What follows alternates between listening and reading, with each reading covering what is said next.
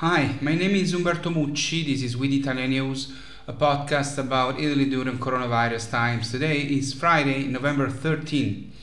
In the last few days, the numbers of the contagion in Italy seem to maybe have given us more positive signals, but it is still early to understand if it is a real trend or not.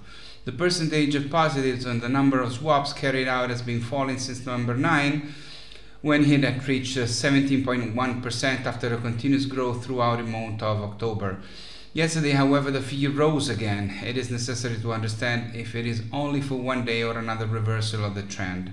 To have the confirmation that the situation is really improving, the number of deaths and the number of hospitalizations in intensive care units must be observed. For at least seven or ten days, they will much probably continue to rise because there is a time lag between infections, hospitalizations, and deaths. But if within a few days, seven or ten days, they will start to fall, then we maybe, maybe will be able to say that slowly the trend could be going in the right direction. Let's hope so. In the meantime, we have reached and exceeded the million positive Italians since the beginning of the pandemic. And now, in this moment, we have at least more than 600,000 positives. So, uh, at least one, one Italian out of 100 is positive, but they are probably more than one out of 100. In recent days, there has been a new set of restrictions decided by regions and cities waiting for government decisions, which today probably will update the risk colors of some regions. These new restrictions uh, concern bans on entry into the streets and squares of historic centers, restrictions on uh, out of town trips and opening of stores, early closures of bars and restaurants and have taken place in Emilia Romagna, Friuli Venezia Giulia, and Veneto, which are yellow regions now but could change color today, and in cities in other regions too. Certainly, the government does nothing to increase trust in Italian citizens who are asked to make sacrifices. For a long time, it has been asked to make transparent the data that lead to the decisions taken by the government to increase restrictions and limitations but these data are still not public.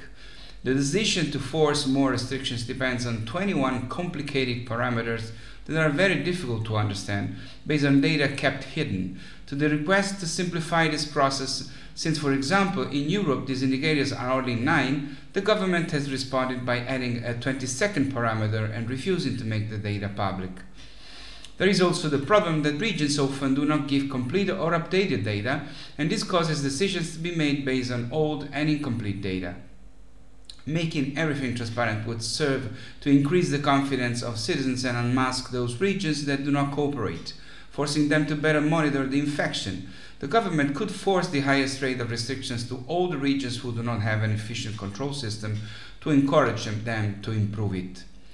The pressure on hospitals is becoming more and more unbearable every day, and the government is trying to ease it by focusing on field hospitals and COVID hotels. The goal to lighten, in particular, the load on the hospitals and emergency rooms is to have a COVID hotel in every province where to allow those who are positive and have some symptoms but do not need to stay in hospital to spend the quarantine away from home to avoid infecting family members, but at the same time leaving free hospital beds that are needed for those who are worse off. To increase the number of beds for those who need to be hospitalized, the government will also resort to field hospitals, some of which have already been mounted by the Italian military. Coronavirus is scary, and Italians do not want to spend their money. This explains the 682 billion stored in banks by the Italians, equal to the entire Italian GDP of 2020. The data mark an increase in liquidity on deposits year on year of 8%, an increase of 125 billion. But this talks about the Italians who have money. The new poverty in our country instead has today the face of a woman, Italian, with two children, an average age around 40 years. A woman who, for the first time during the pandemic, asked for food and support to Italian Caritas for her family. Caritas is the most important Catholic association for the fight against poverty. The new report on poverty just published shows a society that is already in a worse crisis than in uh, uh, 2008. The percentage of new poor taken care of by the network has increased from 31% in the months of May to September 2019 to 45% in the same period of 2020. In particular, the weight of families with children, women, young people, Italian households, and people of working age is increasing. Beyond the data, however, the most interesting part of the report is the description of uh, poverty. The number of women who asked for help from May to September immediately after the lockdown was 54.4% compared to 50.5% in 2019. The number of young people between 18 and 34 years of age has increased from 20% to 27.7%. Italians are now 52% of the poor compared to 47.9% in 2019, thus outnumbering in 2020 foreigners among those who turn to Caritas asking for help. However, if there are people who are struggling to eat, there are many of us who are getting fatter. 44% of Italians have gained weight because of COVID 19. Among the, the smart working, the restriction imposed by the lockdown, the reduction of sports activity, and the tendency to cook more and sometimes less healthy food, the so called comfort food. Uh, you will forgive me if I close this video with a somewhat rhetorical story, but we need good stories. Today I'll tell you the story of Stefano Bozzini, 81 years old, who is in life has done many jobs, uh, plays the accordion as a hobby, and in his youth was an alpine. Uh, Stefano has a great art like all the alpines. Uh, his wife has COVID and is hospitalized at Castel San Giovanni in the province of Piacenza in Emilia-Romagna region. Because the rules on COVID 19, uh, Stefano cannot go, cannot go see her, and so he dedicated her a serenade to her uh, with the accordion in the courtyard under the ward, uh, which delighted all the patients and the caregivers.